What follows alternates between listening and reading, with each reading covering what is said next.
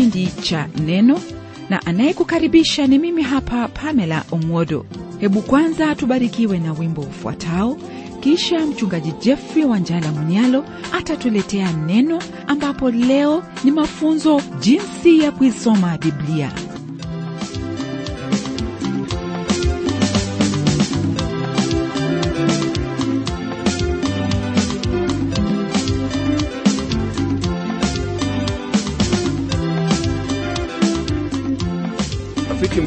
Msikilizaji ni baraka kwetu kukutana leo katika jina la bwana na mwokozi wetu yesu kristo katika kipindi cha leo. Naamini kwamba mkono wa mungu wa baraka na neema umekuwa juu yako ili kukutenda mema kwa kuwa hayo ndiyo mapenzi yake. Karibu kwenye mafundisho ya siku ya leo ambapo tuendelea kuona hayo yanayohusu biblia na kujifunza jinsi ya kulisoma neno lake bwana.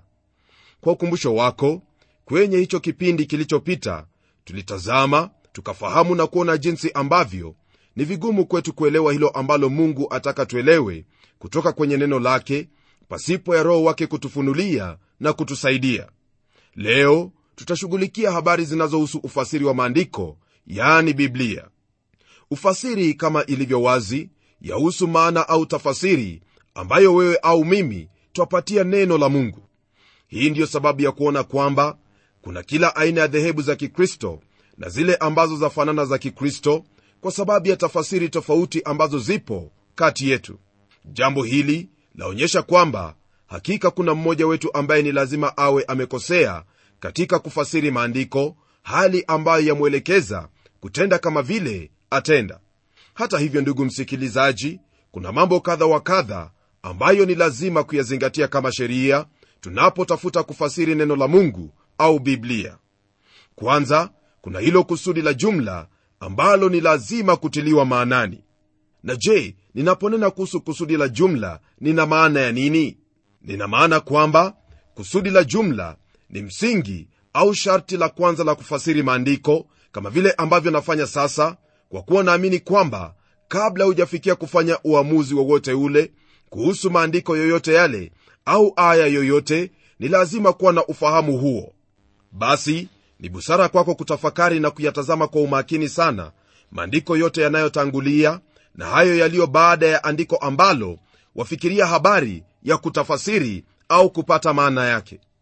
Kisha sharti la pili ndugu msikilizaji ni kwamba ni vyema ufahamu maandiko hayo yanena kwa kina nani au kwa nani. Yaani andiko hilo ambalo walisoma lahusu nini na nani.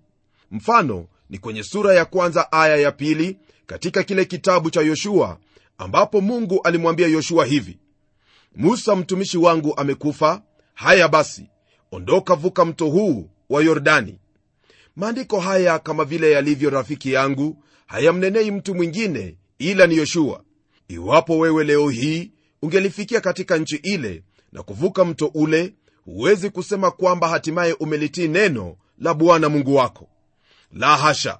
Kama vile nimesema mungu alikuwa akinena na mtumishi wake yoshua ambaye ilikuwa ni lazima kuvuka ule mto kwa sababu ambazo ni wazi kwenye maandiko haya. Licha ya hiyo maandiko haya yana mafundisho mazuri tu ambayo yafaa kufuatwa. Maandiko yote hayakuandikiwa kwa ajili yetu ndugu msikilizaji bali ni kwa kusudi kwamba tupate kujifunza kutokana nayo. Hilo ndilo twalipata katika kitabu cha warumi kwenye sura ya 15 aya ya 4 ambayo yasema hivi kwa kuwa yote yaliyotangulia kuandikwa yaliandikwa ili kutufundisha sisi ili kwa saburi na faraja ya maandiko tupate kuwa na tumaini. Kwa hivyo ni vyema kila wakati kukumbuka sharti hili ambalo lipo ili upate tafasiri iliyo sawa. Kama vile ambavyo tumeona katika karne nyingi watu wamechukua maandiko na kuyafanya kana kwamba yanena na wao moja kwa moja. Wengine wamefanya hivyo na kuleta hasara kubwa sana katika maisha ya watu binafsi pamoja na maisha yao binafsi.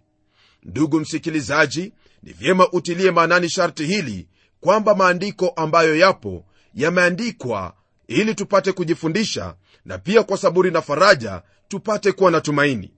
Hivyo basi ni jukumu lako kuelewa hilo ambalo neno la mungu la kuambia ili usije ukapotoka kama vile ambavyo watu wengine wamepotoka na kufanya mambo ya aibu kwa sababu ya tafsiri iliyo mbaya.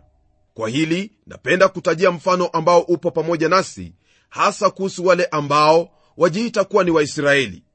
Wao kutokana na tafsiri ambayo si sawa basi wamejiita kuwa ni waisraeli lakini unaposikia wakinena hawaneni ile lugha ya kiyahudi. Mara moja ndugu msikilizaji utafahamu kwamba kutokana na utafsiri mbaya wa maandiko pasipo kufahamu sharti hili la pili yaani kujua maandiko haya yanena kwa kina nani au kwa nani wao wamejipatia hilo ambalo si lao. Hivyo basi ni muhimu sana kwako ndugu yangu kuhakikisha kwamba umefahamu hili ambalo nakwambia yani kujua maandiko ambayo wayasoma yameandikiwa kina nani au kwa nani. Hebu niongezee kwa kusema hivi ya kwamba maandiko yaliyoko kwenye neno lake mungu ni maandiko ambayo yapo kwetu ili tujifunze na kama vile ambavyo ilivyo utapata kwamba kuna maandiko yanayonena habari za kristo na siyo habari za mtu mwingine yeyote.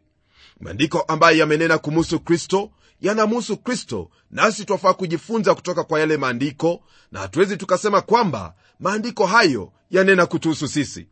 Vivyo hivyo kuna maandiko ambayo yanena moja kwa moja kumuhusu daudi na hivyo basi utafanya vyema kufahamu kwamba lile ambalo mungu ataka kutoka kwenye maandiko yale ni kwamba ujifunze kutoka kwenye maandiko hayo na siyo kwamba wewe ni daudi. Ndugu yangu hilo ndilo jambo ambalo ningependa ufahamu kabisa na unapofahamu jambo hilo unaposoma neno la mungu utaelewa maandiko jinsi inavyohitajika. Kuna mifano mingi zaidi ambayo ningelipenda kukupa lakini kwa ajili ya muda hebu tuendelee mbele tuone sharti la tatu ambalo ni vyema kulitimiza. Sharti lenyewe ni kuiangalia hayo ambayo neno la mungu lanena katika sehemu hiyo yote. Hii ina maana ya kuyaangalia maandiko yanayotangulia maandiko au aya unayotaka kuitafasiri. Kwa kufanya hivyo utaweza kufahamu maana ya kile ambacho chanenwa kwenye sehemu hiyo nawe utapata ufahamu wa lile ambalo ulikuwa ukitafuta tafasiri yake. Ni kama vile kujiuliza swali kama hili je sehemu hii ya maandiko yanena kuhusu nini? Je kuna sehemu nyingine katika maandiko ambayo yanena kuhusu swala hili? Unapofanya hivyo itakuwa ni vigumu kwako kupotoka katika tafasiri yako ya maandiko. Ndugu msikilizaji na kuhimiza siku zote unaposoma neno la mungu ufuate sharti hilo maana litakusaidia kupata tafsiri na maana ya lile ambalo neno la mungu lanena kwako nalo sharti la nne ni kwamba jaribu kufahamu maneno ya lugha za kwanza ambazo zilitumiwa katika kuandika maandiko. Hii ni kama vile kiyunani kiebrania au kiarami. Ila hili si la lazima hata kidogo maana kwa neema ya mungu watafasiri wa biblia ambayo twaitumia sasa wamefanya kazi nzuri ya kutupa maandiko kulingana na maana yake katika lugha hizo ambazo zilitumiwa hapo awali kisha kwa kumalizia habari ya masharti ya kutafasiri la tano ni kwamba tafasiri maandiko kama yalivyo. Hii ina maana kwamba iwapo maandiko yakupa maana ya moja kwa moja usitafute maana nyingine. Chukua kila neno katika hali ya msingi wake kikawaida au kiasili na maana ya moja kwa moja ijapokuwa tu wakati ambapo maandiko yanayofuatia yanena tofauti ikilinganishwa na sehemu nyingine za maandiko ambapo swala hilo hilo lanenwa habari zake. Kwa hivyo rafiki yangu maandiko yanaponena moja kwa moja kwamba mpende jirani yako usitafute maana nyingine maana hilo ndilo ambalo ni la kawaida na mungu asema umpende jirani yako na siyo jambo lingine. Najua kwamba yote haya ambayo nimeyatajia ni tunu za kukusaidia kulisoma neno la mungu katika njia ya kutarajia bwana azungumze nawe na zaidi upate maana iliyo sawa ya lile ambalo mungu ataka uelewe na kulitenda na kufikia hapo basi naomba uniruhusu nikupe mwongozo au jinsi ya kulisoma neno la mungu kila mara unaponuia kufanya hivyo. Mwongozo mkuu twaupata katika zaburi ya 119 aya yake ya 18 ambayo yasema hivi. Unifumbue macho yangu niyatazame maajabu yatokayo katika sheria yako. Maandiko haya kama vile tumesoma ni ombi ambalo mtunga zaburi alikuwa nalo katika moyo wake ambalo mimi nawe tutafanya vyema kumwiga na kumwomba kwa jinsi hiyo. Pasipo ya bwana kutufumbua macho pamoja na akili zetu hakuna lolote ambalo tuweza kulipata kutoka kwenye neno lake. Kuna mambo kadha wa kadha kutokana na hili andiko ambayo ninauhakika kwamba ukiyafuata yatakuwa ya baraka katika moyo wako na maisha yako pamoja na wale ambao watakuwa wakilisoma neno la mungu pamoja nawe kwa kweli ni lazima pawepo na mwongozo wa jinsi ya kulisoma neno la mungu au maelezo ya kufanya hivyo. Dawa yoyote ile iwe ni tembe moja au zaidi hauwezi kupewa kama vile mtu anavyonunua peremende bali kuna maelezo ya jinsi ya kutumia dawa ile. Nalo na hilo ni jambo ambalo lipo pia kwa kila kitu unachonunua kwa matumizi pale nyumbani. Ni lazima maelezo yawepo ili ujue jinsi ya kukitumia vyema nacho kipate kukunufaisha katika nyumba yako. Iwapo haya ni kweli kwa mambo ya kawaida basi habari gani msikilizaji wangu kuhusu neno la mungu ambalo lina umuhimu wote? Ni lazima pawepo na njia au maelezo na mwongozo wa kulisoma neno hili. Katika orodha niliyo nayo kuna mambo saba ambayo nataka tutumie kama maelezo na jinsi ya kulisoma neno hili la mungu. Jambo la kutangulia au la kwanza ni hili unaponuia kulisoma neno la mungu au biblia anza kwa maombi. Naam kama vile tulijifunza hapo awali katika habari za kutiwa nuru au kuangaziwa kwa maandiko tuliona kwamba biblia ni tofauti sana na vitabu vinginevyo kwa kuwa ni lazima roho mtakatifu wa mungu kufunua akili na mioyo yetu ili tuelewe yaliyomo. Waweza kuchukua kitabu cha filosofia na kwa kuwa ni mwanadamu ndiye aliandika kitabu hicho basi mwanadamu anaposoma kitabu kile ni lazima atakielewa. Hili ni jambo ambalo ni kweli kwa kila somo ambalo mwanadamu mwenyewe katika juhudi zake amefanya kitabu au kukiandika. Ulimwenguni hakuna kitabu ambacho kimeandikwa na mwanadamu ambacho mwanadamu hawezi akasoma na kisha akakosa kukielewa. Lakini biblia rafiki yangu ni tofauti kabisa. Haiwezekani kuelewa biblia kwa kuwa roho mtakatifu ndiye mwalimu naye ndiye ataka kutufunza. Ndiposa bwana yesu kristo alituambia kwamba atatutia katika kweli yote tunaposoma kwenye injili ya yohana sura ya 16 aya hiyo ya 13 kwa hivyo ndugu msikilizaji tunapochukua neno hili la mungu ili tujifunze kutoka kwalo ni vyema kutangulia na ombi hili la mtunga zaburi nifumbue macho yangu niyatazame maajabu yatokayo katika sheria yako alipokuwa akiandika maneno haya mtunga zaburi alikuwa akinena kuhusu torati ya musa nasi tuna zaidi ya torati ya musa ambayo yajumuisha vitabu vyote 66 vya biblia. Mtume paulo alipowaombea wale wapendwa waliokweko katika kanisa la efeso aliomba sio kwa ajili ya afya yao ijapokuwa huenda alifanya hivyo wakati mwingine. Wala hakuomba wawe wenye mali lakini twaona kwenye aya ya 15 hadi 16 katika sura ya kwanza akifanya sala na dua kwa mungu kuwahusu kama ifuatavyo.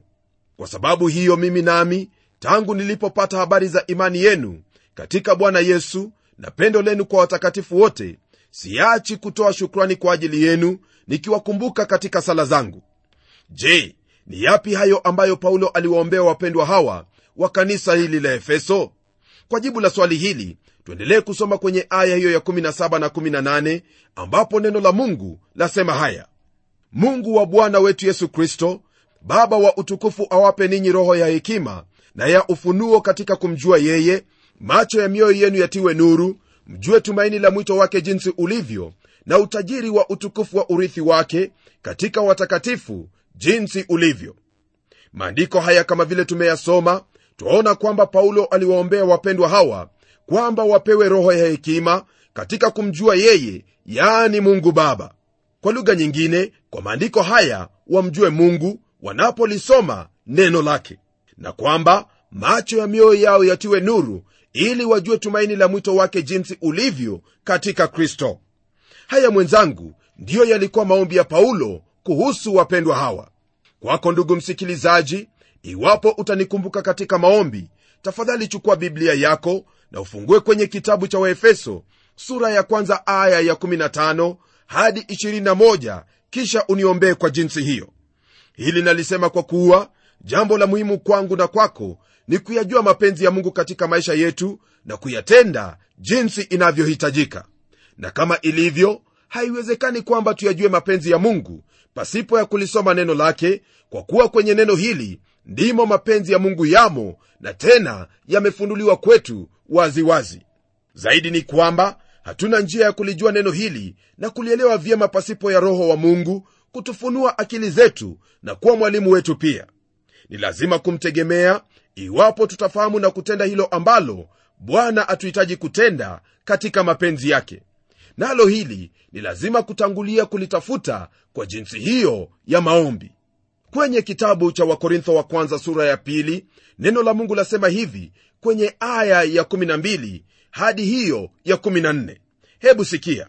Lakini sisi hatukuipokea roho ya dunia bali roho atokaye kwa mungu makusudi tupate kuyajua tuliyokirimiwa na mungu. Nayo twayanena si kwa maneno yanayofundishwa kwa hekima ya kibinadamu bali yanayofundishwa na roho tukiyafasiri mambo ya rohoni kwa maneno ya rohoni basi mwanadamu wa tabia ya asili hayapokei mambo ya roho wa mungu maana kwake huyo ni upuzi wala hawezi kuyafahamu kwa kuwa yatambulikana kwa jinsi ya rohoni. Kutokana na maandiko haya mara moja rafiki msikilizaji twapata ufahamu au sababu ambayo imewafanya wengi kutopokea lolote kutoka kwenye maandiko haya matakatifu. Hili hutokea kwa kuwa hawajamruhusu roho wa mungu kuwa mwalimu wao neno la mungu ni tofauti na vitabu vingine kama vile waona kwa kuwa haiwezekani kuelewa kwa jinsi ya tabia ya asili au hali ya kawaida kama vile mtu yuwaweza kusoma vitabu vya jiografia au vitabu vile vya sayansi au magazeti kama vile yalivyo pale nje. Hali hiyo ya kawaida huona neno la mungu kuwa ni upuzi na ni nani ambaye hupokea upuzi? Hakuna. Kwa hivyo mwanadamu au mtu wa asili ya kawaida mambo haya ya mungu huwa ni upuzi kwake. Lakini kwako mtoto wa mungu umepokea roho wa mungu ili uyatambue hayo ambayo mungu amekukirimia bure katika kristo yesu. Ni roho wa mungu pekee ndiye mwalimu na ni yeye tu ndiye aweza kulichukua neno hili la mungu na kulifanya kuwa hai kwetu kama vile ambavyo twasoma neno la mungu kwenye kitabu cha waebrania sura ya 4 aya yake ya 12 ambayo yasema hivi. Maana neno la mungu li hai tena lina nguvu tena lina ukali kuliko upanga uwao wote ukatao kuwili tena lachoma hata kuzigawanya nafsi na roho na viungo na mafuta yaliyomo ndani yake tena lijepesi kuyatambua mawazo na makusudi ya moyo. Tukiongezea aya ya13 yaendelea kwa kusema hivi wala hakuna kiumbe kisichokuwa wazi mbele zake lakini vitu vyote vi utupu na kufunuliwa machoni pake yeye aliye na mambo yetu. Ndugu msikilizaji hilo ndilo neno la mungu. Unapolisoma naye roho wa mungu anapolifanya hai neno hilo hufanya mambo haya ambayo tumeyasoma. Mungu ataka kuwasiliana nasi kwa neno hili lake. Lakini kitabu hiki kama vile nimetaja hapo awali siyo cha kawaida na hakuna njia ambayo tuweza kukielewa pasipo ya roho wa mungu kuchukua hayo ambayo ni ya kristo na kuyafunua kwetu. Tazama andiko hili ambalo lipo kwenye aya ya11 ya kitabu cha wakorintho wa kwanza sura ya pili. Neno la mungu lasema hivi. Maana ni nani katika binadamu ayajuaye mambo ya binadamu ila roho ya binadamu iliyo ndani yake? Vivyo hivyo na mambo ya mungu hakuna ayafahamuye ila roho wa mungu. Kutokana na hili napenda kuchangia jambo fupi kisha tuendelee mbele. Nalo ni hili. Ni upuzi tena ni upumbavu mkubwa sana ambao nimeona na kuwasikia watu wakinena wakisema kwamba kuna pengo la kizazi jambo ambalo lawafanya vijana kutoeleweka. Kuna huo ukweli kwamba ni vigumu kuonana ana kwa ana kijana kwa mzee lakini mawasiliano yapo kwa kuwa sote ni wanadamu na kwa msingi huo twaelewana sisi kwa sisi. Katika maandiko hayo ambayo tumeyasoma twaona kwa maneno machache tena yaliyodhahiri na ya kueleweka twapata sababu ya roho wa mungu kuwa mwalimu wetu. Wewe wanielewa nami na kuelewa kwa kuwa sisi ni wanadamu lakini hatumwelewi mungu. Ni lazima mungu ajifunue kwangu na kwako kusudi tupate kumwelewa. Twamwelewa mungu sio kama vile twaelewana sisi binadamu bali kwa roho wake kwa kuwa roho wake ayafahamu mambo ya mungu naye ayafunua kwetu tulio watoto wake na kutufundisha kwa minajili ya kutenda mapenzi yake maishani mwetu. Ndiposa twaweza kufasiri mambo ya rohoni kwa maneno ya rohoni. Kwa msingi huu iwapo tutayaelewa hayo ambayo mungu ataka tuyafahamu ni lazima kumwomba roho mtakatifu usaidizi la sivyo tutaangulia patupu na kupata tafasiri ambazo si sawa tafasiri ambazo mwishowe zitatuumiza sisi. Hili ndilo ambalo bwana yesu alisema tunaposoma kwenye kile kitabu cha injili ya yohana sura ya 16 aya ya 12 hadi 16 ambayo yatuambia maneno yafuatayo. Hata bado ni kali ninayo mengi ya kuambia lakini hamwezi kuyastahimili hivi sasa. Lakini yeye atakapokuja huyo roho wa kweli atawaongoza awatie kwenye kweli yote kwa maana hatanena kwa shauri lake mwenyewe lakini yote atakayoyasikia atayanena na mambo yajayo atawapasha habari yake. Yeye atanitukuza mimi kwa kuwa atatwaa katika yaliyo yangu na kuwapasha habari. Na yote aliyo nayo baba ni yangu kwa hiyo nalisema ya kwamba atatwaa katika yaliyo yangu na kuwapasheni habari bado kitambo kidogo nanyi hamnioni na tena bado kitambo kidogo nanyi mtaniona. Kwa haya maneno bwana yesu kristo asema wazi kwamba yatufaa kuomba kwa kuwa kuna mengi sana ambayo roho mtakatifu anayo kwa ajili yetu kwa kuwa yeye ndiye mwalimu kiongozi na msaidizi. Tena kwenye sura ya 14 aya hiyo ya 26 katika kitabu hiki cha injili ya yohana asema hivi. Lakini huyo msaidizi huyo roho mtakatifu ambaye baba atampeleka kwa jina langu atawafundisha yote na kuwakumbusha yote niliyowaambia. Rafiki msikilizaji roho mtakatifu ndiye mwalimu na ni yeye tu ndiye aweza kutuongoza na kututia katika kweli yote. Na kwa haya iwapo kuna lolote ambalo utajifunza au kubarikiwa kutoka kwenye kipindi hiki sio kwa sababu ya uwezo wangu au hekima yangu bali ni kwa huyo roho mtakatifu wa mungu ambaye amefunua akili zangu na kutia nuru macho yangu kusudi nifundishe kwa jinsi hii. Na hili siyo kwangu tu bali kwa kila mmoja ambaye afuata kulijua neno lake mungu na kutaka kuyatenda mapenzi yake jinsi yalivyo kwenye neno lake. Kwa hivyo katika kusoma biblia huu ndio mwongozo au hitaji la lazima ambalo wafaa kutekeleza. Utakapolitekeleza biblia itakuwa hai mbele zako maana roho wa mungu atakufunulia mambo makuu ambayo wengine wanaosoma biblia kijuujuu hawawezi wakapokea. Mambo ya rohoni msikilizaji yamo katika biblia na itakubidi umtegemee roho wa mungu kusudi upate kuelewa hayo ambayo ni ya kirohoni. Na tuombe.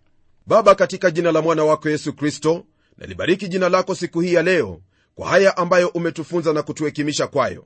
Hakuna njia nyingine ambayo ingelituwezesha kufahamu na kuelewa neno lako ila katika njia ya roho wako ambaye umempeleka awe mwalimu wetu. Naomba kwamba katika haya utatusaidia kufahamu zaidi ya kuwa haiwezekani katika uwezo wetu kuyafahamu maandiko mbali na kuishi jinsi unavyotuhitaji. Kwa hivyo mungu mwenyezi twahitaji msaada wako kwa njia hiyo ya roho mtakatifu ili tuyafahamu mapenzi yako pamoja na kuishi katika mapenzi yale. Naomba kuwa ndugu yangu msikilizaji pia anaponuia kulisoma neno lako mpe moyo wa kukumbuka kwamba haiwezekani kuyapata mambo ya kiroho kwa njia ya asili bali katika njia hiyo ya rohoni hasa kwa kumtegemea roho wako mtakatifu. Na kwa ufahamu huo apate nafasi ya kuomba kwako ili uyafumbue macho yake ayatazame maajabu kutoka kwenye neno lako. Haya nimeomba nikijua kwamba utayatenda kwa kuwa nimeomba katika jina la yesu kristo aliye bwana na mwokozi wetu. Amen. Ndugu yangu uhakika ninao kwamba umebarikiwa kufahamu haya ambayo roho wa mungu ametufunulia kwa neema yake mungu. Kwa hivyo mambo yaliyoko kwenye biblia ni wazi kwako iwapo utachukua nafasi ya kuomba mbele ya kulisoma neno hili la mungu. Na kwa hayo mungu akubariki sana hadi tutakapokutana tena kwenye kipindi kijacho ili tuone ni lingine lipi ambalo twafaa kutenda kwa habari ya kulisoma neno lake bwana yani biblia. Mimi ni mchungaji wako jofre wanjala munialo na neno litaendelea